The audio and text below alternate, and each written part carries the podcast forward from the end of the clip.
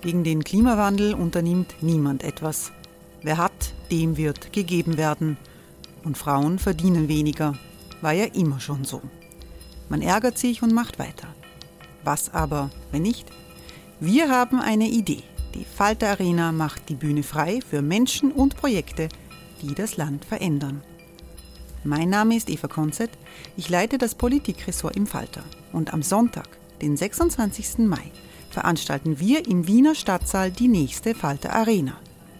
Mit dabei unter anderem der ehemalige Politiker und Neosänger Matthias Strolz, Theresa Imre von Markter, Sonja Jöchtel von Love Politics oder Kari Ochsner von Ochsner Wärmepumpen.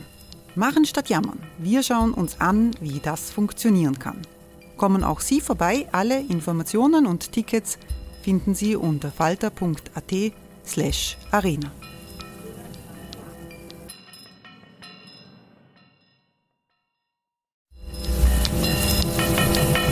slash arena. Falter-Podcasts werden durch Werbung unterstützt. Das hilft bei der Finanzierung unseres journalistischen Angebots. Die Erderhitzung ist kein Gefühl, aber mit vielen Gefühlen verbunden. Sorgen etwa oder Angst. Eine Veranstaltung gegen diese Ohnmacht ist Tipping Time, eine Klimakonferenz der Zivilgesellschaft. Von 9.5. bis 11.5. findet Tipping Time in Kooperation von Globe Art, Solektiv und Tangente St. Pölten statt und lädt ein zu Diskurs, Diskussionen und Workshops mit namhaften Vortragenden wie Nikolai Schulz und Friederike Otto. Weitere Informationen finden Sie auf www.tangentesanktpölten.at.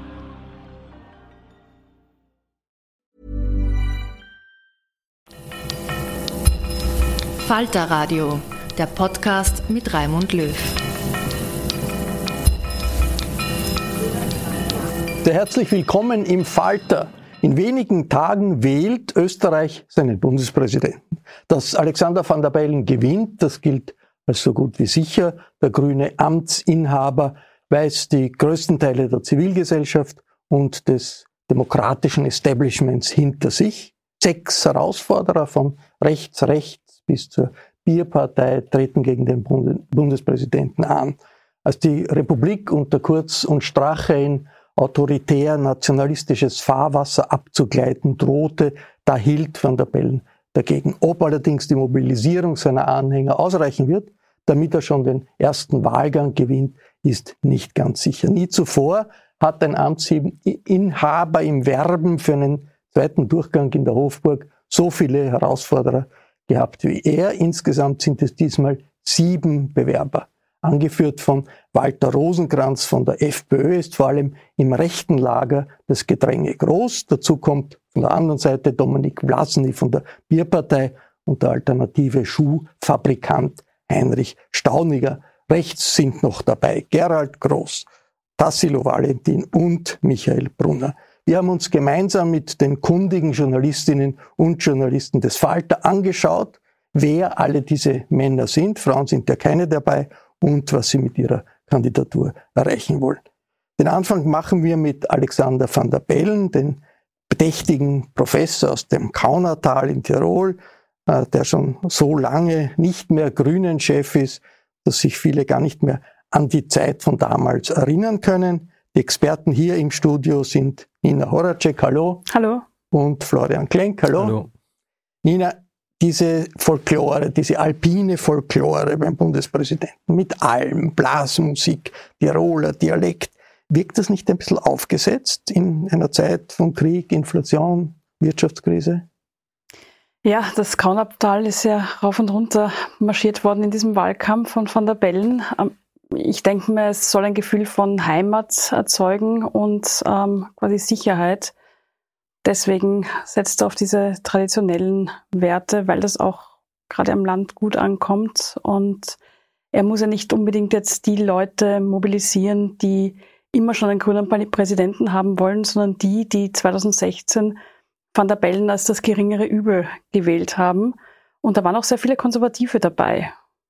Aber Florin, in der Amtsführung, da hat dieses äh, Heimatgetue eigentlich keine Rolle gespielt, oder? Nein, überhaupt nicht. Der war ja, wenn wir uns zurückblicken zur letzten Wahl, war das ja für ganz große Teile der Österreicher und Österreicherinnen unmöglich, einen Grünen zu wählen. Und die Grünen waren eine Partei mit 10, 15 Prozent. Sie hatten keine Regierungserfahrung und einen grünen Professor zu wählen, noch dazu einen, der so ein bisschen sein schuldiges Image gepflegt hat, das war eigentlich undenkbar. Und ich glaube, dass das eben dieser Heimatbegriff ist, der aber kein bei ihm kein exklusiver Heimat, kein ausschließender Heimatbegriff war. Das war ja der Unterschied zu Norbert Hofer, der gesagt hat, du kannst eigentlich nicht Österreicher werden, wenn du da nicht geboren bist und mit der Lederhosen aufgewachsen bist und er hat irgendwie so einen integrativen Teil gehabt. In der Amtsführung hat er davon eigentlich gar nichts mehr gehabt, sondern er war sehr schnell durch die Ibiza-Krise eigentlich herausgefordert, für Stabilität zu sorgen. Sein Satz, der für ihn wahrscheinlich prägend sein wird, ist der berühmte Satz, so sind wir nicht.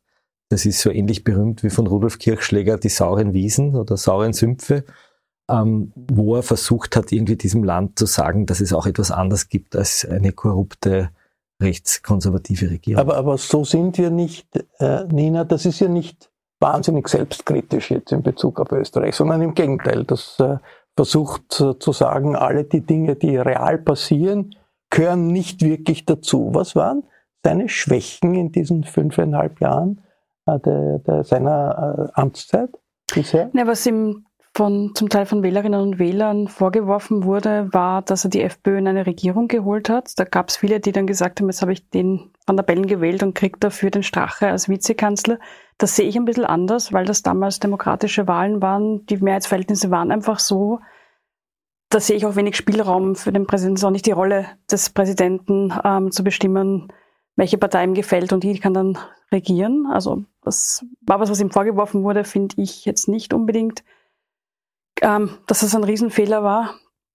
Was man kritisieren kann, ist ähm, in der Ibiza-Zeit hat er zwar sehr gut reagiert, aber gleichzeitig muss man auch sagen, er hat eine ähm, Regierung angelobt, die war gerade mal einen Tag und dann wieder weg. Ähm, da denke ich mal, hätte er vorher vielleicht stärker darauf achten müssen, wie sind die Mehrheitsverhältnisse, kommt die durch. Also das wird schon bleiben, sagen er hat eine Regierung für einen Tag angelobt. Was ihm auch vorgeworfen wurde, ist, dass er ähm, den Juristen Andreas Hauer zum ähm, Verfassungsrichter ernannt hat, der sich sehr abschätzig über den Europäischen Gerichtshof für Menschenrechte geäußert hat. Das war auch so ein Moment, wo man gedacht hat, wer, da, was hätte er tun können? Er hätte nicht, ähm, hätte den Vorschlag nicht annehmen müssen. Die Frage ist, ob das gescheit gewesen wäre. Dann wäre der Posten unbesetzt gewesen. Man muss auch im Nachhinein sagen, ähm, seitdem, du bist der Jurist, aber mir ist jetzt nichts aufgefallen, dass der Verfassungsrichter Hauer einschlägig negativ aufgefallen wäre. Aber Und das auch Tassilo Valentin abgelehnt, muss man dazu sagen. Ja. Der jetzt gegen ihn kandidiert. Genau, der jetzt gegen ihn kandidiert, wobei Valentin wieder sagt, er wollte ja eh nie werden. Ähm, ich meine, die Stärke äh, des, des Van der Bellen, Stabilität, Kontinuität, ist es nicht, äh, Florian, äh, ein bisschen wenig in einer Zeit der doch riesigen Herausforderungen, wo man auf eine neue Situation manchmal auch mit neuen Antworten reagieren muss. Er hat das nicht getan. Ja und nein. Man darf nicht vergessen, die Strache-Kurzregierung war eine der führenden rechtspopulistischen Regierungen in Europa und die ist implodiert und man wusste eigentlich nicht, was danach passiert. Ähm, und ich glaube, dass er durch diesen Satz ja nicht kleinreden wollte, dass dieses Land ein Problem mit struktureller Korruption hat, sondern er wollte sagen, es gibt sozusagen auch noch was anderes. So sind wir nicht, damit meint er sozusagen die anderen. So sollen wir nicht so sein. So sollten wir oder? nicht sein. So, so war dieser Satz, glaube ich, gemeint. Ähm, mir hat diese Schärfe dann gegenüber Sebastian Kurz gefehlt. Also spätestens wie die Inseratenaffäre hochgekommen ist, wo im Grunde genommen ja der gleiche Vorwurf, den man Strache gemacht hat, nämlich Medien zu kaufen, Medien zu manipulieren mit Steuergeld, dann auch gegenüber Kurz geäußert wurde. Da habe ich eigentlich ein klares Wort vermisst von Van der Bellen. Ich glaube, dass er da einfach den Ball flach halten wollte. Aber er wollte halt sozusagen in einer Zeit, ich glaube, wir haben ausgerechnet, dass er über 60 Minister äh, angelobt hat in dieser Zeit, in der er regiert hat. Ich glaube, 64 oder 69, ganz genau, wird man nachschauen, hat halt versucht, sowas wie ein Stabilitätsanker zu sein. Und das ist ja eigentlich auch ein bisschen die Rolle auch eines Bundespräsidenten. Also, dass er da jeden Tag jetzt Kritik an der Regierung gibt. Ich glaube, hoch anrechnen muss man ihm, dass er Kickel letztlich ähm, nicht klar gemacht hat, dass er für den Innenminister nicht fähig war. Das war, glaube ich, die gefährlichste Figur in, der, in dieser Zeit. Aber sonst, glaube ich, kann man ihm ähm, nicht vorwerfen, dass er untätig war. Jetzt können sich ja viele nicht mehr erinnern. Wie war das eigentlich, der heutige Bundespräsident als grüner Parteichef? Da denke ich, denkt man, da muss eigentlich jemand da sein, der Einheit der Regierung. Äh, war er damals eine andere politische Persona, als er das heute ist? Oder war er eigentlich immer so Nein, er war schon verdächtig? sehr ähm, anders. Auch als der grüne Professor an der Spitze der Grünen Partei. Er war jetzt nicht der Polterer. Er war sehr pointiert, aber doch eher ruhig, ähm, überlegt. Also da sehe ich jetzt nicht, also nicht den Krisenunterschied. Also jetzt ist halt mehr staatstragend. Das war, damals war er ein bisschen witziger. Äh, Florian, äh, die Biografie des Van der Bellen ist ja interessant. Kommt er aus einer Flüchtlingsfamilie, die, die aus Russland nach Estland geflohen ist, hat dann viele Jahre in Österreich nicht die österreichische Staatsbürgerschaft gehabt, sondern die estnische, obwohl der estnische Staat ja damals auch nicht existiert hat, sondern äh, von Stalin der Sowjetunion angeschlossen wurde. Dieser familiäre Hintergrund, wie sehr hat das sein politisches Leben beeinflusst? Ich glaube, dass er seine politische Erdung und seinen Wertekompass aus dieser Zeit bezieht. Er hat aber eigentlich gesellschaftspolitisch auch bei den Grünen keine Kante gezeigt. Also er war eigentlich immer so ein bisschen der, der, der Präsident, also der, der Vorsitzende, der damals auch ein bisschen den Fundi und den Realo-Flügel versöhnt hat, der die Grünen auf der einen Seite langweiliger gemacht hat, aber auch ein bisschen bürgerlicher. Damit waren sie auch wählbarer. Wir erinnern uns vorher an die Flügelkämpfe, die es im grünen Lager gegeben hat. Ja, das waren ja sozusagen wilde, da sind ja die Birkenstock-Schlapfen so herumgeflogen. Ja. Und er hat irgendwie versucht, aus diesem grünen Milieu eine linksliberale durchaus auch ins bürgerliche Lager funkelnde, funkende Partei zu machen.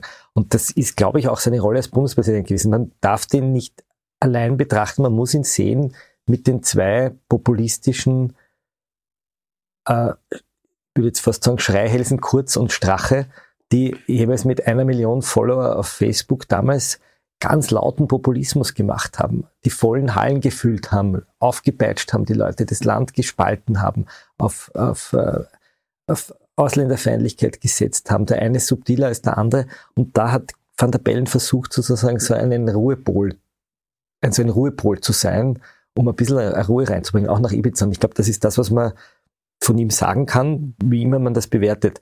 Das, was ihm jetzt die Rechten vorwerfen, ist ja sein Corona-Management, dass er da nicht lauter dagegen äh, war dass man ihn sozusagen darstellt als den schwachen, tattrigen und, und, und alten Mann, der sich da überrollen hat lassen von einer korrupten Regierung. Diese Sicht teile ich nicht. Äh, Nina Horacek, ein großes Problem, das seit Jahren Österreich beschäftigt, das demokratiepolitische mhm. Problem, dass so viele Menschen, die ihr Leben Steuer zahlen, arbeiten, nicht wählen können, weil sie nicht die österreichische Staatsbürgerschaft haben. Hat er sich dazu irgendwie zu Wort gemeldet, ja, ja. wie man damit umgehen soll, was man sagen soll, was man tun könnte? Van der Bellen hat sich ja öffentlich für eine Erleichterung der sagen, Staatsbürgerschaft ausgesprochen. Also er hat gesagt, es ist ein hohes Gut, aber es soll kein unerreichbares Gut sein und es soll zum Beispiel sechs Jahre Wartezeit müssten reichen, wurde aber sofort, ähm, hat sofort ein Veto von Innenminister Kahner bekommen. Also er hat es zwar gefordert, aber ähm, die ÖVP hat gesagt, interessiert uns nicht ändern wir nicht. Florian, wie wichtig ist es für ihn, im ersten Wahlgang schon gewählt zu werden? Ich glaube, dass das eine schwere Niederlage wäre für ihn, wenn er das nicht wird. Ich glaube, dass es für die Republik wurscht ist letztlich, weil er es wird. Aber natürlich symbolisch, wir erinnern uns, Heinz Fischer hat fast 80 Prozent bekommen im zweiten Wahlgang. Also ich glaube, es muss schon für ihn ein Sechser davor stehen, dass es für ihn sozusagen ein respektables Ergebnis wird. Aber man darf nicht vergessen, dass es keine Kandidaten der ÖVP, keine der SPÖ gibt, dass sozusagen diese äh, anderen, zum Teil ja Spaßkandidaten, auch sehr viel Proteststimmen, aber auch Stimmen jener, die sich nie vorstellen können, einen Grünen zu wählen, versammeln werden. Insofern ist die Situation nicht ganz vergleichbar. Der nächste Kandidat, den wir für Sie beleuchten, ist Walter Rosenkranz, der von der FPÖ und Herbert Kickel ins Rennen geschickt wird. Rosenkranz ist Burschenschaftler, er ist Berufspolitiker, war zehn Jahre lang Nationalratsabgeordneter und freiheitlicher Clubobmann, jetzt ist er Volksanwalt. Äh, neben Nina Horacek hat jetzt Barbara Todt Platz genommen. Äh, Barbara, der äh, Walter Rosenkranz tritt professionell auf, er wirkt überlegt, nicht so wie ein rechter Radikalinski. Wie passt das eigentlich zum Krawall-Image der FPÖ und der Herbert Kickel? Ähm, naja, es, ein, es gibt ja in der FPÖ auch diese ähm, honorigen Exemplare an Politikern und Rosenkranz zählt quasi zu dieser, zu dieser Gattung. Deswegen hat ihn Kickel auch als Kandidat für die Bundespräsidentschaftswahlen aufgestellt, weil er eben nach außen hin so ein bisschen wie ein Sir wirkt. Aber von seiner Sozialisation, von seinem Werdegang, ähm, du hast es schon erwähnt, Burschenschafter, ist er natürlich nicht weniger radikal als Kickel selber. Äh, Nina Horacek ist ja durch Äußerungen, Meinungen, Positionen in dieser langen politischen Karriere aufgefallen? Er ist jetzt nie ein Polterer gewesen, aber er hat natürlich alles mitgetragen. Also man muss auch bedenken, er war ja unter ähm, Türkis-Blau Clubobmann. Das heißt, das ist die, eine der wichtigsten Funktionen ähm, und steht natürlich genau für diese damals Strache, jetzt Kickel ähm, FPÖ. Ansonsten ist er, er ist auch vom Typ her nicht einer, der jetzt ähm, das Bierzelt hochpeitscht, sozusagen mit kantigen Sprüchen. Ähm, seine Burschenschaft ist natürlich deutschnational und wenn man sich die anschaut, die Libertas, also da findet man dann auf der Homepage ähm, Reiseberichte nach Deutsch äh, Südwestafrika, gemeint ist Namibia. Also das ist schon so klar konnotiert. Er kommt ja aus Niederösterreich mhm. und die niederösterreichischen Burschenschaftler haben ja äh, eine gewisse Tradition, sein eigenes Biotop. Ist er, passt er wirklich da dazu? Ja, also er ist sicher ähm, einer der kultiviertesten von der FPÖ in Niederösterreich, könnte man mal sagen, wenn man sich die anderen anschaut, Waldhäusl, Landbauer und so weiter. Aber äh, ich meine, er war dort Parteichef und natürlich steht er genau für diesen Kurs. Er, ja. macht, er sagt halt irgendwie netter, ein bisschen mehr so, ist halt irgendwie so der deutschnationale Teddybär in der Runde. Wie ist er, Barbara Todt, von den äh, anderen Parteien aufgenommen worden, als äh, Clubobmann, als, äh, als Politiker.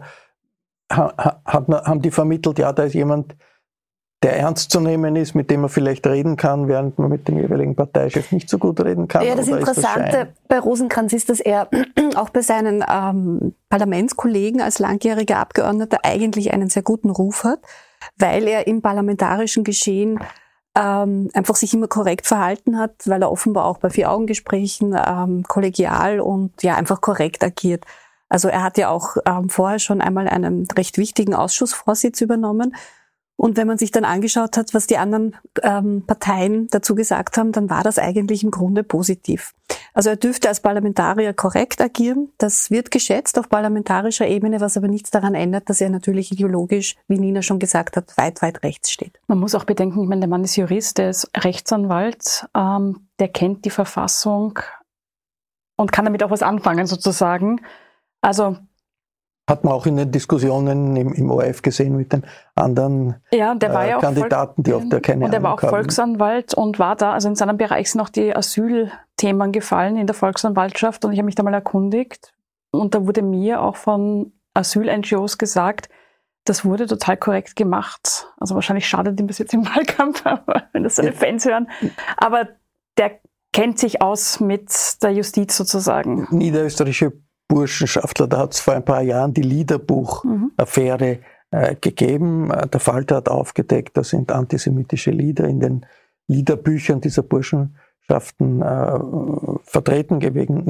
Es hat Proteste gegeben, hat Diskussionen gegeben. Wie hat sich Walter Rosenkranz damals verhalten?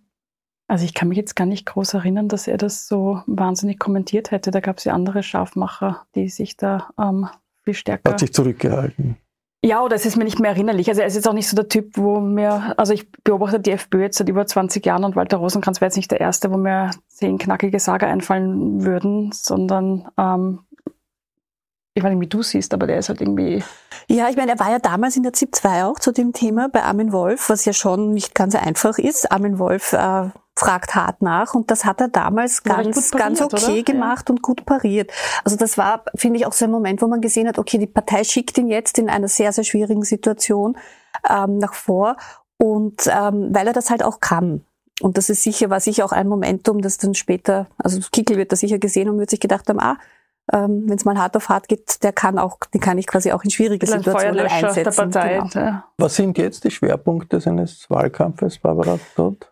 Ähm, naja, er, er, vermittelt es höflich, aber ich meine, das Wahlkampfprogramm oder die Schwerpunkte sind natürlich wen, nicht weniger radikal als das, was wir bei Herrn Gross oder bei Herrn Valentin auch hören. Also extreme äh, EU-Kritik bis hin zu, ähm, ob wir da noch dabei sein wollen, das müssen wir uns schon überlegen. Ähm, natürlich auch, was jetzt alle Rechtspopulisten machen, ähm, Kritik an den Sanktionen der EU gegenüber Russland.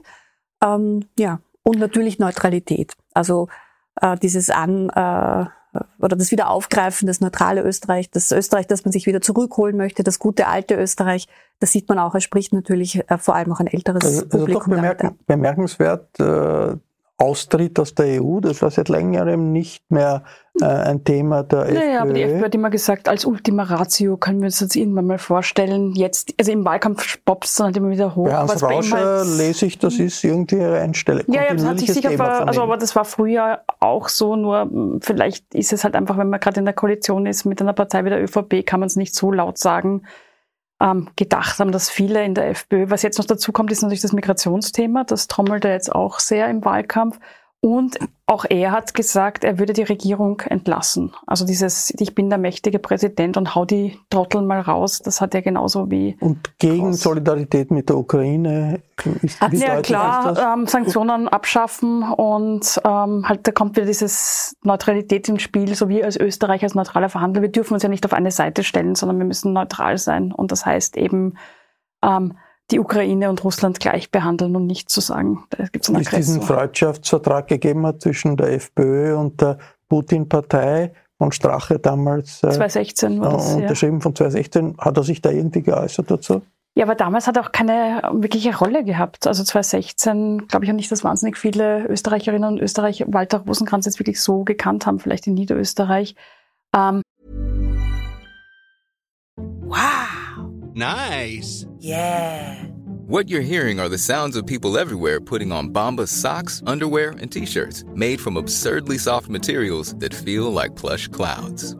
Yeah, that plush. And the best part? For every item you purchase, Bombas donates another to someone facing homelessness. Bombas. Big comfort for everyone. Go to bombas.com slash ACAST and use code ACAST for 20% off your first purchase. That's bombas.com slash ACAST. Code ACAST.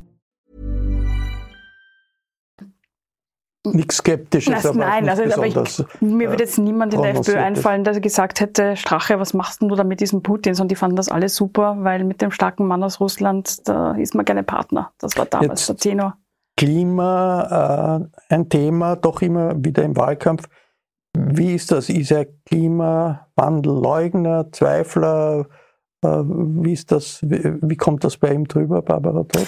Ja, fließend, äh, von, von Zweifler bis hin zu Leugner. Ich meine, das ist dann immer im, in der Art, wie er spricht, ähm, verschwimmen da so ein bisschen die Grenzen, aber natürlich ist, spricht die FPÖ auch jene an, die halt nichts anfangen können mit äh, Klimakrise, Klima, ähm, also die Sorge ums Klima etc. Das ist äh, klassisch jetzt auch im FPÖ-Repertoire äh, ein, ein Thema, das immer wieder gezogen wird. Die Skepsis an der, am Klimawandel ähm, hochzuhalten. Recht, recht ist der Platz ziemlich crowded, ziemlich voll in, in diesem Fall, bei dieser Präsidentschaftswahl. Was wäre äh, ein Erfolg für, für Rosenkranz? Was wäre ein Misserfolg? Also ein Erfolg wäre sicher, wenn er, wenn er jetzt quasi über jene Umfragen zu liegen kommt, in denen die FPÖ liegt. Ähm, also so um die 20 Prozent. Das ist momentan nicht in Sicht äh, bei den Präsidentschaftswahlen.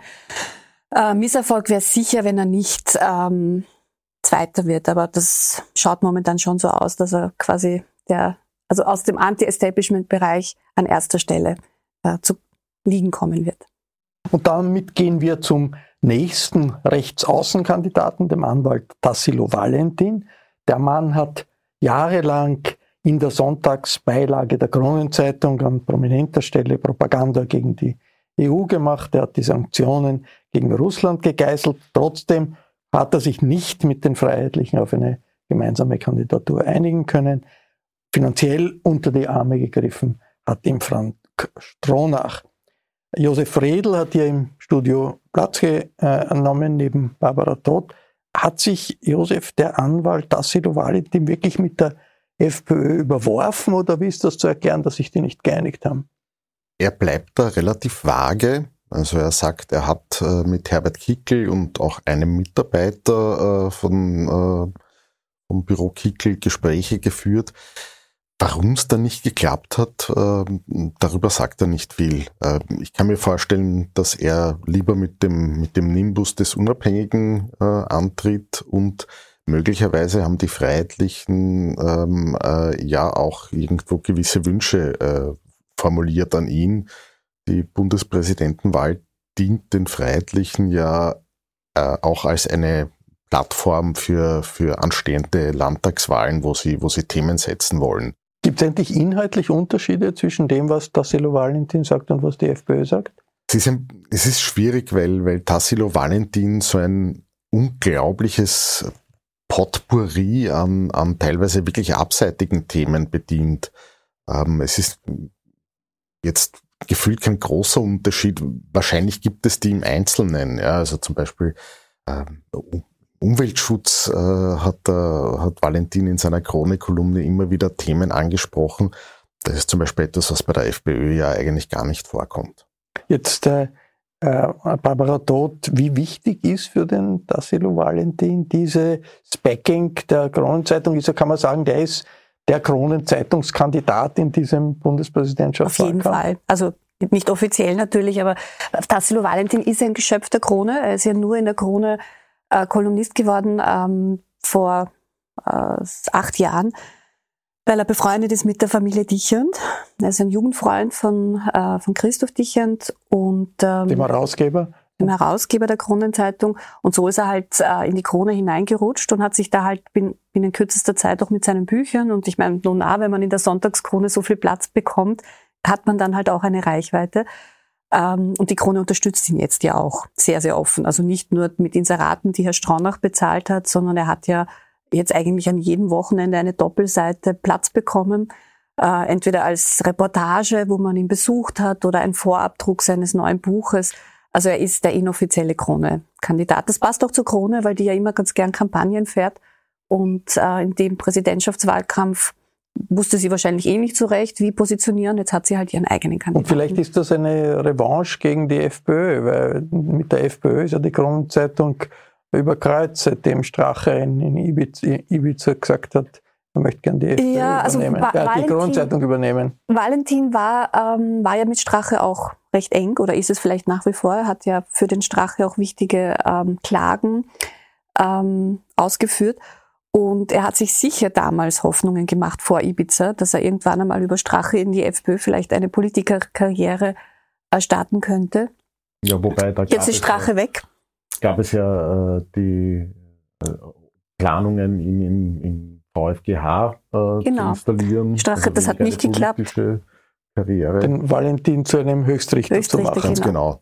genau. Ähm, da gibt es ja diese ähm, berühmte Postenliste, die die da äh, Sebastian Kurz und Heinz-Christian Strache ähm, äh, schriftlich äh, äh festgehalten Wer was haben. werden soll? Genau. Und das hat der Bellen verhindert. Da steht der, da steht Tassilo Valentin. Er, äh, er legt Wert darauf, dass äh, neben seinem Namen im Klammer steht äh, unabhängig, äh, also dass er quasi kein Parteizielkandidat ist. Da hätte er in den VfGH äh, entsandt werden sollen. Das ist dann am Widerstand von Alexander von der Bellen gescheitert. Was ist das, äh, Josef Redl, für eine Persönlichkeit, dieser Tassilo Valentin? Kommt ein bisschen hölzern drüber im Fernsehen? Was lässt sich sagen?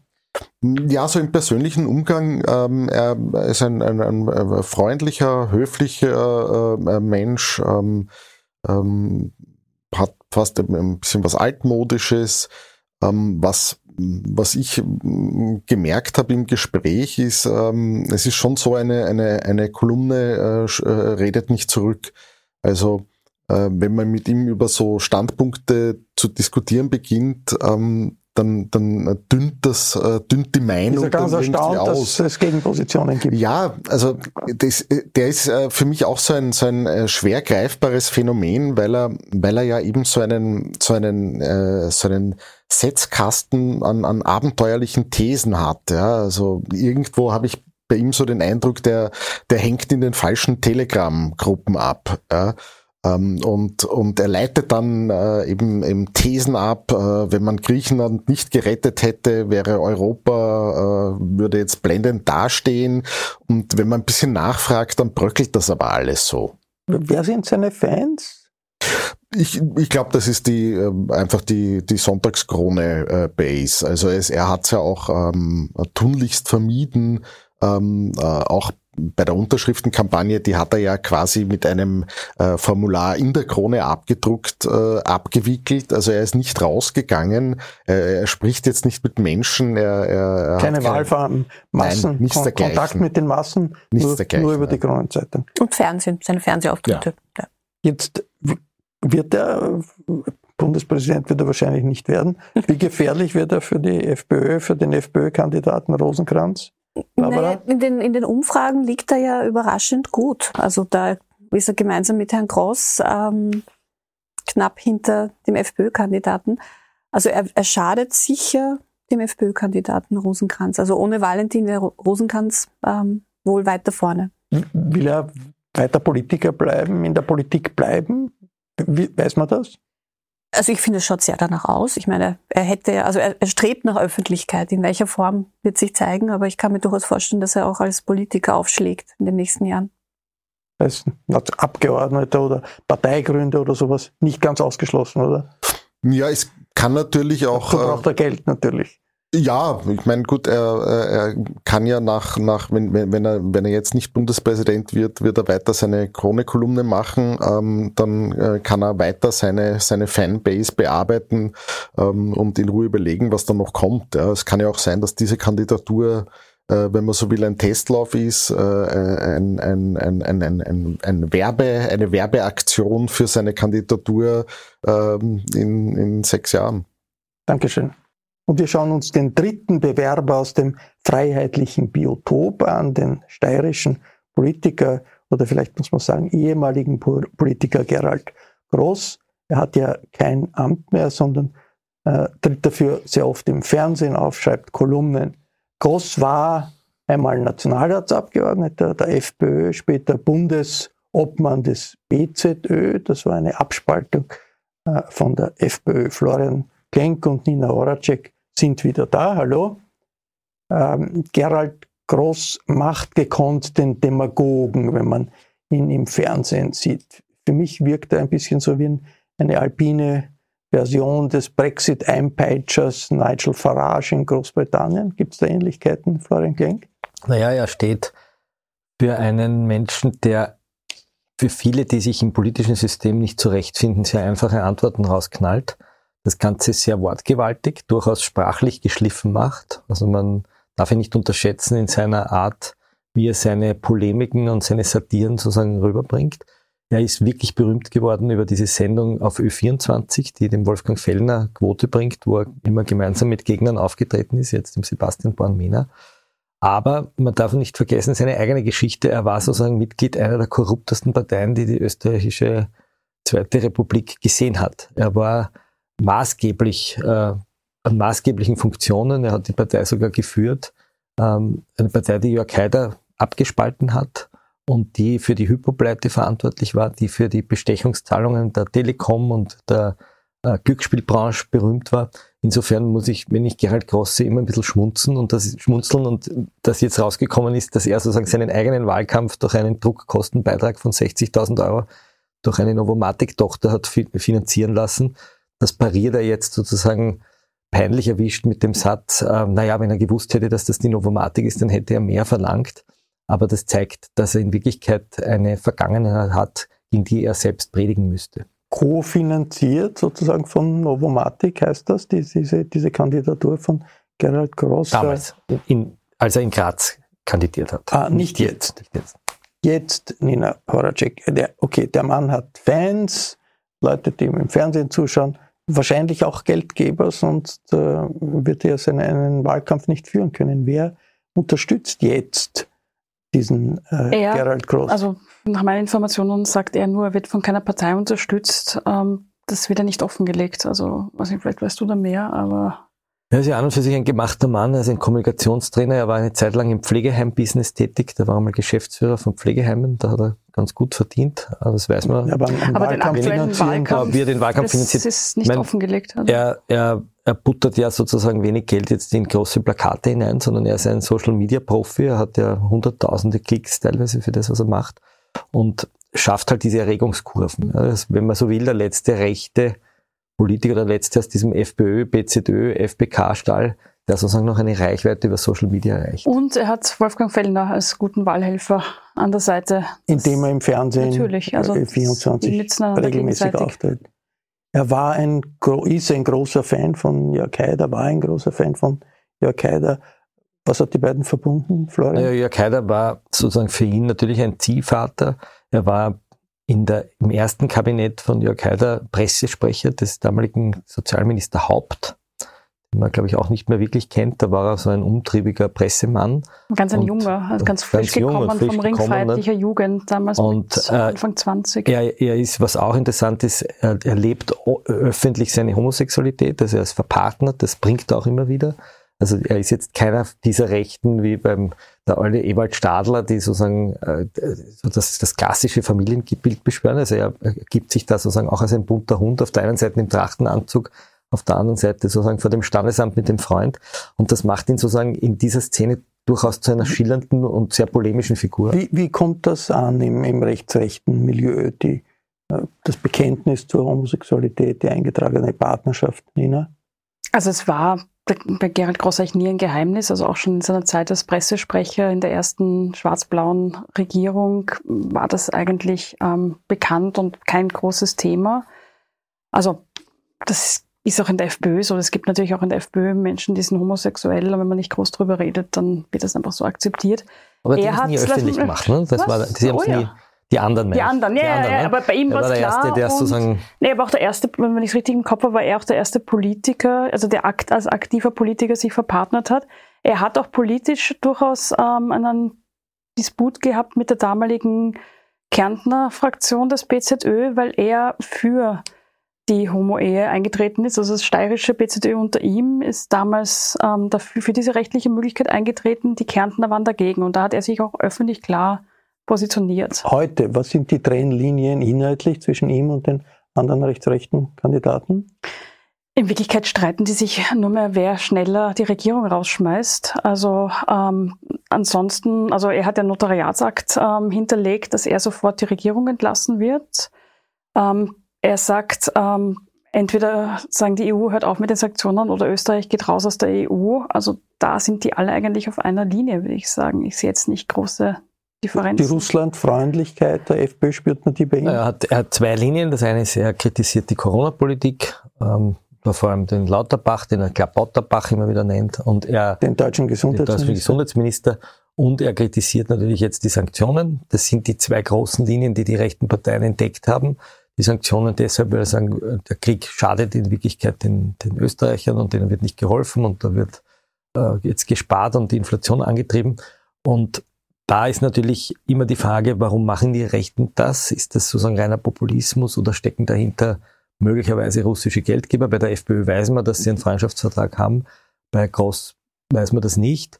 Ähm, aber er weiß, dass er auf dem Segment segeln kann und dass das eine durchaus anschlussfähige äh, Gruppe ist. Ja. Was erwartet er von dieser Präsidentschaftskandidatur, äh, Nina? Naja, sehr viel Öffentlichkeit. Also er hat ja auch Bücher veröffentlicht und ähm, wird da jetzt noch bekannter. Ob er jetzt wirklich ähm, also eine was, politische Karriere, das ist das kann, denkbar für ihn? Da müsste ich jetzt in den Eine reine PR-Aktion. Naja, das ist ein, also ich, ich kann es mir schwer vorstellen, dass jetzt irgendwie die Gerald Gross-Partei gegründet wird, aber ich meine, bei den sagen, rechten Politikern, die wir in Österreich haben, ist eigentlich de facto fast gar nichts ausgeschlossen. Ich glaube, er wird einfach ähm, weiter poltern in den sozialen Medien und auf OE24. Und es werden halt nach der Wahl noch mehr Leute kennen als vorher. Und wie schon gesagt, das Gedränge am rechtsrechten Rand ist groß bei diesen Präsidentschaftswahlen. Wir kommen zu Michael Brunner, dem Bundesparteiobmann der MFG. MFG, das heißt Menschenfreiheit, Grundrechte. Und das ist die Anti-Covid-Maßnahmenpartei, wenn man das so sagen kann, die vor allem in Oberösterreich äh, schon einige Erfolge errungen hat. Alles über den Mann, der vielen unbekannt ist, wissen Barbara Todt und Josef Redl. Barbara, warum ist er eigentlich so unbekannt, der Michael Brunner? Bei den Anti-Covid-Demonstrationen waren ja viele tausend Leute.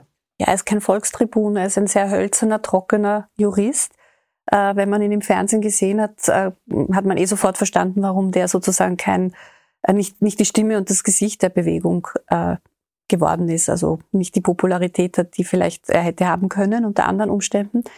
Ähm, aber die Bewegung und quasi die Gesinnung, die dahinter steht, das äh, berührt immer noch viele, viele Menschen. Äh, Josef Rehl zum Verständnis, wer ist der Mann? Man weiß, ein Anwalt, also schon wieder ein Anwalt. Äh, wo kommt er her? Was ja, hat er bisher getan? Bürgerliches Milieu aus Döbling, ähm, hat eine Innenstadtkanzlei. Ähm, ja, also da ist im Lebenslauf jetzt nicht so wahnsinnig viel bekannt. Der ist tatsächlich eben mit, mit den Corona-Maßnahmen und dem Protest dagegen ähm, ist er eine öffentliche Figur geworden.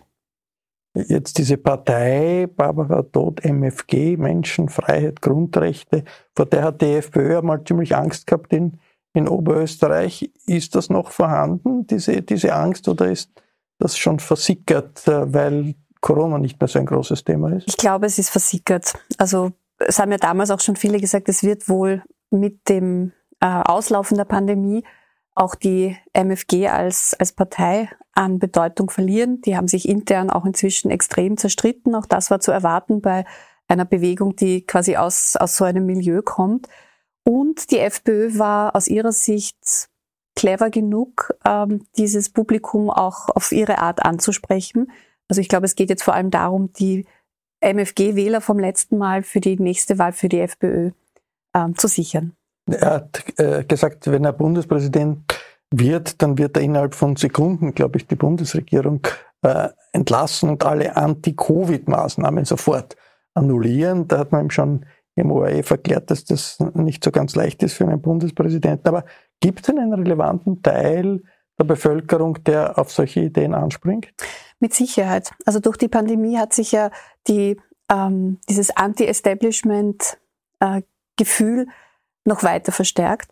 Und das bedient Brunner, das bedienen ja auch in abgemilderter Form Herr Rosenkranz und Herr Valentin. Also diese Vorstellung, dass man die Elite, die Herrschenden ähm, einfach wegfegen könnte, äh, und das Volk äh, das Sagen hat, äh, das hat sich leider sehr, sehr festgesetzt. Und Brunner bedient das, indem er dann sagt, in dem Moment, wo ich Bundespräsident wäre, würde ich die Regierung entlassen. Also würde ich die Elite sozusagen entledigen. Und ein, ein zurückhaltender Döblinger Anwalt an der Spitze einer Revolte ja. erscheint ein bisschen komisch. Ja, wobei das ist natürlich auch ein Beispiel dafür, wie sich Personen in den letzten zweieinhalb Jahren durch diese Ausnahmesituation der Pandemie äh, innerlich radikalisiert haben, selbst wenn sie Juristen sind und die Verfassung eigentlich gut kennen sollten. Ja, es ist ja auch ganz interessant, ähm, dass es dieses äh, äh, diffuse System gibt, dieses Establishment, gegen das äh, sich da alles richtet.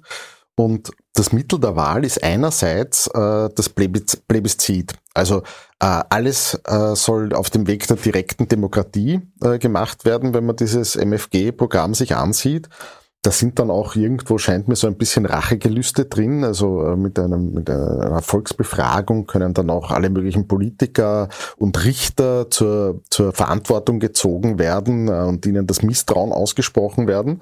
Also da gibt's äh, diesen Unterbau, wo das, das Volk äh, äh, sozusagen alle zur Rechenschaft zieht. Und dann gibt's ganz oben den, den, die Rolle des Bundespräsidenten, die, die, die dann aber wieder sehr autoritär angelegt also werden soll. Führerstaat. Ne? Ja, was irgendwo ein Widerspruch natürlich in sich ist. Ja, also die repräsentative Demokratie äh, dazwischen ist, äh, ist sozusagen der, der Feind und, und, und und unten hast du sozusagen ähm, äh, die, die, die Volksabstimmung und den, den einzelnen äh, Führer äh, ganz oben. Eine sehr gefährliche Mischung äh, aus ja, auch äh, Verschwörungs- und autoritären ja. Gedanken. Ja. Jetzt, ich, ich, lese bei Hans Rauscher im Standard, dass er sagt, äh, es hat tausende Impftote gegeben in der äh, Corona-Zeit. Wo, woher kommen solche Ideen? Naja, gut, das ist natürlich die ähm, äh, das, das Einmaleins äh, in diesem Milieu. Ja, das äh, hat ja äh, über Wochen, Monate und eigentlich Jahre äh, haben die ja alle irgendwie permanent irgendwelche Studien aus Canberra oder wo auch immer zitiert äh, und, und, und, und, und umgedreht und umgedeutet. Ähm, das ist natürlich auch ein bisschen so ein äh, the Zone with Shit. Ähm, ähm, äh, bis, bis, bis du äh, das, das Ganze äh, ernsthaft äh, widerlegt hast, ähm, ist es schon zweimal um die Welt gegangen. Ja. Es ist ja leider, hat er das ja auch bei diversen Fernsehsendungen sagen können, das sind einfach Fake News. Es gab diese tausenden Impftoten. In der Form nicht. Andere Positionen, die relevant sind, weil sich zu den Russland-Sanktionen zur Europäischen Union unterscheidet er sich da von den anderen Rechtsaußenkandidaten? Nicht wirklich. Wir sehen ja, dass diese, diese Impfgegnergruppe ähm, jetzt eben zusehends auch schwank, also wechselt quasi in das Lager der äh, Putin-Versteher. Da hat sich halt eine, haben sich zwei, zwei Gruppen gefunden. Ähm, also da unterscheidet er sich nicht, nicht groß. Er fischt im gleichen Verschwörungs- äh, dass, die, dass die Partei bleibt, das ist ja sozusagen wirklich als Partei organisiert und auch versuchen ja. wird, in den Nationalrat zu kommen, ist das anzunehmen? Ähm, ich glaube nicht, weil, weil man jetzt quasi alle paar Wochen schon liest, dass sich ähm, äh, in Landesorganisationen Leute abspalten oder sich gegenseitig rausklagen wollen aus, aus, aus irgendwelchen Gremien. Ähm, äh, das sind halt irgendwo auch Streithanseln, ja, ähm, ähm, und das, das äh, erodiert da irgendwie schon. Also möglicherweise ist das der letzte Ton dieser Anti- Corona-Maßnahmenpartei die Kandidatur. Ja. Also einzelne Personen schlagen, schlagen dann vielleicht bei der FPÖ auf oder bei einer anderen Gruppe. Also die werden schon ihren Platz wiederfinden bei Oppositionsparteien, aber MFG als solches ist, glaube ich, Geschichte und das ist gut so. Als ausgeprägtes Original präsentiert sich der Waldviertler Schuhfabrikant Heinrich Staudinger. Im Fernsehen fällt er ziemlich auf durch seinen betonten Dialekt. Da haben manche Schwierigkeiten mitzukommen und durch seine bunten Anzüge. Als alternativer Unternehmer ist Herr Staudinger seit vielen Jahren aktiv.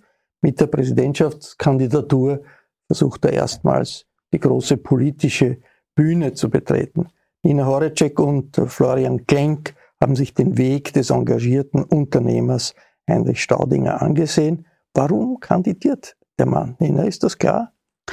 Weil er eine Mission hat, weil er meint, ähm, gewisse Themen, also er sagt immer der Mutter Erde und auch die Freiheit ähm, in den Wahlkampf zu bringen und ich denke, er hat schon ein gewisses Geltungsbedürfnis. PR-Aktion für seine Firma oder ist also, das eine Unterstellung? Ich würde sagen, es schadet der Firma sicher nicht, dass er jetzt so medial präsent ist. Das war auch damals vor ähm, ungefähr zehn Jahren, als er mit der Finanzmarktaufsicht gestritten hat. Das hat auch ähm, sagen wir, nicht nur bekannt gemacht in Österreich, sondern auch ähm, den Schuhverkauf angekurbelt. Das wird diesmal sicher auch kein Schaden für seine Firma sein. Ich glaube aber nicht, dass das der erste Grund ist. Was war das für ein Streit mit der Finanzmarktaufsicht? Werden, werden viele nicht mehr nicht verfolgt haben. Herr Staudinger und seine Firma GEA wollte eine große Photovoltaikanlage montieren auf, den, sagen, auf dem Fabrikdach, um ähm, unabhängig zu werden und einen eigenen Strom zu erzeugen, wollte sich aber keinen kein Kredit von der Bank holen, sondern hat seine Kundinnen und Kunden gebeten um Darlehen. Und da hast du 200 Euro, glaube ich, einbezahlt und hast das Versprechen gehabt, dass du dafür dann um 320 Euro, wenn ich es richtig im Kopf habe, ähm, Gutscheine für diese Schuhe kriegst oder für die Geschäfte. Ähm, das klingt natürlich super, nettes Crowdfunding. Damals hat die FMA nicht zu Unrecht gesagt, ne, aber hoppala, Herr Staudinger, wie ist denn das abgesichert, diese Gelder? Und es wurde ihm halt vorgeworfen, dass er da Bankgeschäfte betreibt. Er hat das ähm, dann sehr hochstilisiert als Finanzrebell gegen die bösen ähm, Bürokraten. Am Ende wurde auch das Gesetz geändert, also Crowdfunding ist jetzt möglich, es gibt jetzt Regelungen, ähm, aber das hat ihn sehr bekannt gemacht. Äh, Florian, ist es eigentlich erstaunlich, dass so jemand, der nie in der Politik war, 6000 Unterschriften für die Präsidentschaftskandidatur sammeln kann? Das ist ja ziemlich kompliziert. Man muss ins Bezirksamt gehen, ist ja nicht so einfach. Nein, ich würde gerne unterscheiden zwischen dem Staudinger vor Corona und dem Staudinger nach Corona. Der Staudinger vor Corona war eigentlich ein Mensch mit einer heute sehr modernen Vision. Was hat er denn gemacht? Er hat gesagt, wir müssen die Schuhe nicht irgendwo in China billig produzieren und in globalen Lieferketten hierher bringen, während irgendwie die Region stirbt, sondern der Staudinger hat gesagt, wir können diese Schuhe in der Region in Schrems produzieren lassen, wir zahlen den Leuten dort anständige Löhne und er hat eine Marketing, er ist ein Marketing-Genie, er hat sein GEA-Magazin äh, gemacht, hat also einen sehr engen Kundenkontakt gemacht und hat gezeigt, dass auch im Waldviertel eine Fabrik funktionieren kann. Und er hat auch gezeigt, dass man sich von Banken unabhängig machen kann, indem man seine Kunden zu diesem Crowdfunding bringt.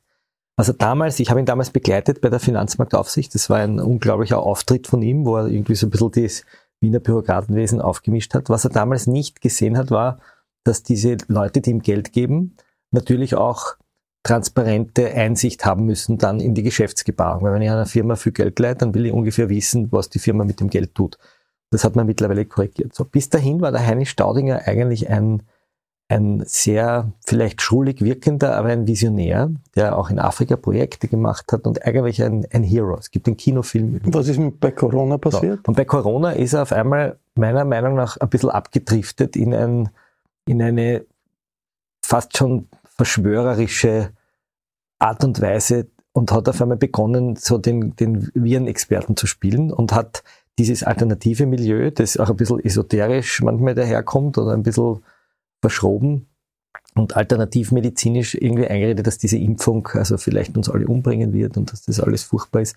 Und da hat er begonnen, meiner Meinung nach ein bisschen abzudriften. Er ist und, gegen Impfungen aufgetreten? Ja, ja, relativ, relativ stark Nein, auch gegen, Impf, gegen, gegen Impfpflicht, Pflicht. Aber er hat natürlich auch, ich glaube, du hast das jetzt in deinem Porträt im Falte geschrieben und dann gesagt, was er, man so irgendwelche also in seinem Magazin wurde auch sagen, gesagt, dass, ich glaube, das ist ein einjährige Beifuß, ähm, ein ja. Heilkraut, dass man das, wenn man Corona wenn man hat, nimmt, und, dass das hilft. Und da sehe ich, auf, da sehe ich auf einmal so ein bisschen ein Verrutschen von ihm. Und wenn ich ihn jetzt im Fernsehen sehe, habe ich eigentlich fast ein bisschen, Mitleid ist jetzt zu viel, aber mir tut es fast ein bisschen leid, weil ich finde, dass er eigentlich eine sehr verdiente Persönlichkeit ist, die jetzt vielleicht auch am Ende des Schaffens des Beruflichen glaubt, äh, wichtiger zu sein oder auf einer anderen Bühne zu spielen, die er nicht beherrscht.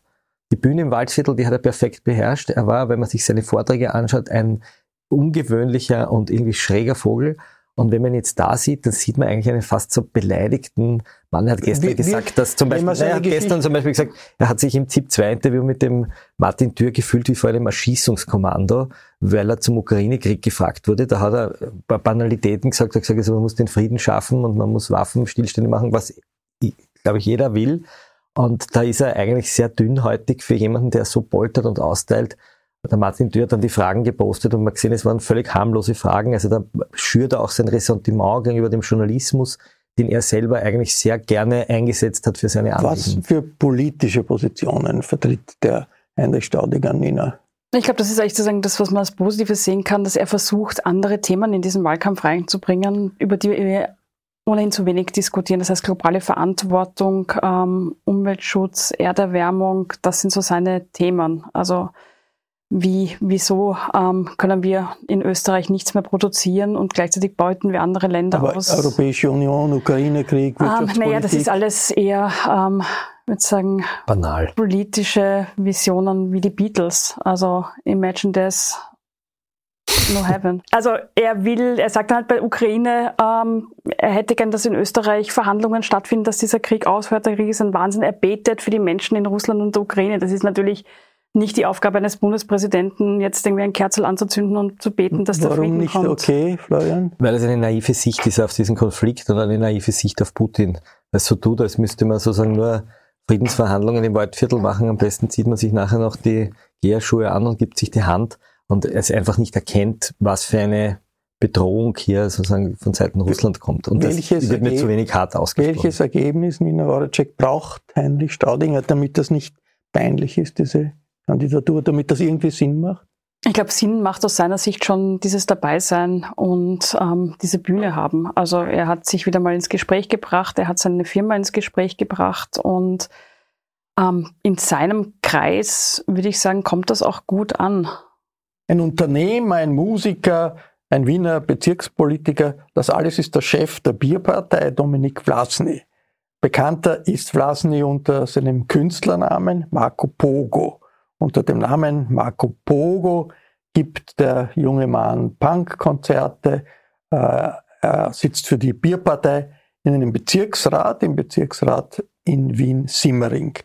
Josef Redl und Barbara Todt haben sich den Präsidentschaftskandidaten Dominik Vlasny angeschaut. Äh, Barbara die Bierpartei ist ja immer als Satireprojekt bezeichnet worden. Es hat auch echt Satirevorschläge gegeben, Witzvorschläge, wie aus dem Hochstrahlbrunnen in Wien, das soll Bier äh, fließen. Aber Vlasnys Kandidatur kann man doch als Scherzaktion nicht bezeichnen, oder? Würde ich auch so sehen. Ähm, hätte ja auch sein können, dass er den Wahlkampf als komplettes Satireprojekt anlegt, aber bei seinen Fernsehauftritten oder auch bei seinen Plakaten ähm, hat er ja jetzt durchaus auch politische Botschaften. Also nicht viele, das ist noch kein gesetztes Parteiprogramm, ähm, aber er tritt als ernsthafter, ähm, kritischer, junger Mann, eher linksstehend äh, auf und ähm, natürlich auch unter seinem bürgerlichen Namen Dominik Vlasny. Jetzt Anfang war, anfangs war diese Bierpartei natürlich wirklich eine, eine, eine Spaßpartei, hat sich aber entwickelt. Wie hat sich äh, das politisch entwickelt, dieses Engagement des Dominik Vlasny? Naja, ich finde, äh, also für mich ist dieser Widerspruch immer noch äh, eigentlich nicht aufzulösen, ähm, weil diese, diese Forderungen, ein Recht auf Rausch und, und ich weiß nicht, dass das, das ist natürlich irgendwo also er fordert ein Recht, betrunken ja, alles, zu sein. Ja, es kommt ja immer wieder, kommen solche wieder, wieder Bierbrunnen und so weiter. Ähm, Aber das, das, war schon ein paar Jahre her. Naja, hat äh, gerade äh, im, im, im Wahlkampf hat er ja am Schwarzenbergplatz sozusagen das Versprechen eingelöst ja, als, als Aktion. Ähm, also die, die, dieses, dieses, dieses Blödeln äh, ist da mittendrin. Auf der anderen Seite, wenn also Dominik Vlasny sich zu politischen Themen, gesellschaftlichen Vorgängen äußert, ähm, scheint er ja ein sehr vernünftiger, ein, ein, ein mitfühlender, irgendwie solidarischer Mensch sei, äh, zu sein, der, der, der schon eine, eine, eine gesellschaftspolitische Haltung hat. Ja? Und, und, und diese beiden Pole, ich ich muss sagen, ich krieg das irgendwie nicht zusammen. Ja, ähm, ähm, irgendwo äh, diese Ernsthaftigkeit, auch, auch moralische Ernsthaftigkeit und, und, und diese Blödelei auf der anderen Seite. Jetzt, ich meine, er ist offenbar ein cleverer Geschäftsmann. Punk, Bier wird vertrieben, politisches Engagement, Parteigründen ist ein bisschen viel. Was kann der Mann? Ich glaube, der kann einiges. Also ich halte ihn für einen der spannendsten oder also sowieso für den spannendsten Kandidaten bei der Präsidentschaftswahl, abgesehen jetzt von dem amtierenden Kandidaten Van der Bellen. Und ich glaube auch, dass das äh, ähnlich wie bei Valentin äh, für Herrn Vlasny ein, eine Art Testlauf ist, mal zu schauen, was geht. Er liegt ja in den Umfragen auch nicht so schlecht. Und ich kann mir auch sehr gut vorstellen, dass das politische Engagement, dass er das auch weiter betreiben wird. Das heißt, eine Bierpartei im österreichischen Nationalrat ich vermute mal, dass nicht unvorstellbar. Ich glaube nicht, dass er, dass er die Schiene, also es ist ja quasi ein Twitter-Wesen, wie es der Josef Redl richtig gesagt hat. Also zum einen das Satireprojekt Marco Pogo und zum anderen taucht er jetzt auf unter seinem bürgerlichen Namen mit durchaus ähm, ernstzunehmenden Forderungen. Ich glaube, wenn er die politische Karriere weiter verfolgt, dann werden wir mehr Vlasny als Pogo sehen. Josef, worum geht es in seinem Programm? Gibt sowas? Gibt im Vage. Internet, glaube ich, wenn man sucht, findet man äh, sehr viele Punkte. Ähm, ja, das ist, das, ich würde das eher so als Haltung äh, äh, sehen. Also es ist auch in der, also es gibt ja nicht, äh, ich meine, das nennt sich zwar Bierpartei und das ist natürlich eine, eine eingetragene Partei, ähm, aber, aber das ist ja keine, keine Organisation in dem Sinne. Es, gibt keine paar, Mitgliederversammlungen. Ja, es gibt ein paar natürlich Vorstand Bezirksräte und, und ähm, die machen auch äh, immer wieder so Anträge. Das sind dann äh, reihenweise so äh, Fragen wie, wie ist die Beleuchtungssituation bei der Bushaltestelle hier im Bezirk oder wie sind die Parkplätze markiert? Also sehr, sehr klein, klein. Ja, also das der, machen ja, das ist ja Bezirkspolitik. Ja, ja, und also, äh, aber darüber hinaus ist, ist sozusagen das Programmatische, ähm, ist, ist, würde ich eher sagen, eine Haltung. Warum ist er eigentlich nicht bei den Grünen, Barbara? Ich glaube, er wäre eher bei den Roten als bei den Grünen. Also er ist, zeigt ja bei vielen Gelegenheiten ganz gerne sein Michael Häupl-Tattoo her, das er am Oberschenkel sich tätowieren hat lassen. Und ähm, Vielleicht war das Teil des Satireprojektes, aber er hat äh, doch auch immer wieder, also Michael Häupl scheint quasi für ihn ein großes Thema zu sein, er hat ihn nochmal getroffen. Also ich glaube, er wäre eher, ähm, eher, beim, eher bei der SPÖ zu finden äh, als, als bei den Grünen, wenn die SPÖ eine andere wäre. Das waren Einblicke und Ausblicke zur österreichischen Bundespräsidentschaftswahl, die am 9. Oktober stattfindet. Sieben Kandidaten treten an. Alle wollen gut abschneiden. Bundespräsident Van der Bellen braucht mehr als 50 Prozent, um im ersten Wahlgang erfolgreich zu sein. Deutlich mehr als 50 Prozent, um seine Präsidentschaft mit Kraft weiterführen zu können. Informationen zur nicht selten turbulenten Innenpolitik Österreichs finden Sie im Falter jede Woche. Ein Abonnement des Falter hält Sie am Laufenden. Ich darf mich verabschieden. Bis zur nächsten Sendung. Sie hörten das Falterradio, den Podcast mit Raimund Löw.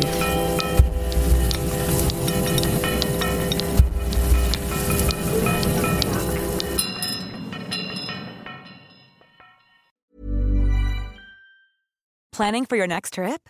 Elevate your travel style with Quince. Quince has all the jet setting essentials you'll want for your next getaway, like European linen, premium luggage options, buttery soft Italian leather bags, and so much more. And is all priced at 50 to 80% less than similar brands. Plus, Quince only works with factories that use safe and ethical manufacturing practices. Pack your bags with high-quality essentials you'll be wearing for vacations to come with Quince. Go to quince.com/pack for free shipping and 365-day returns.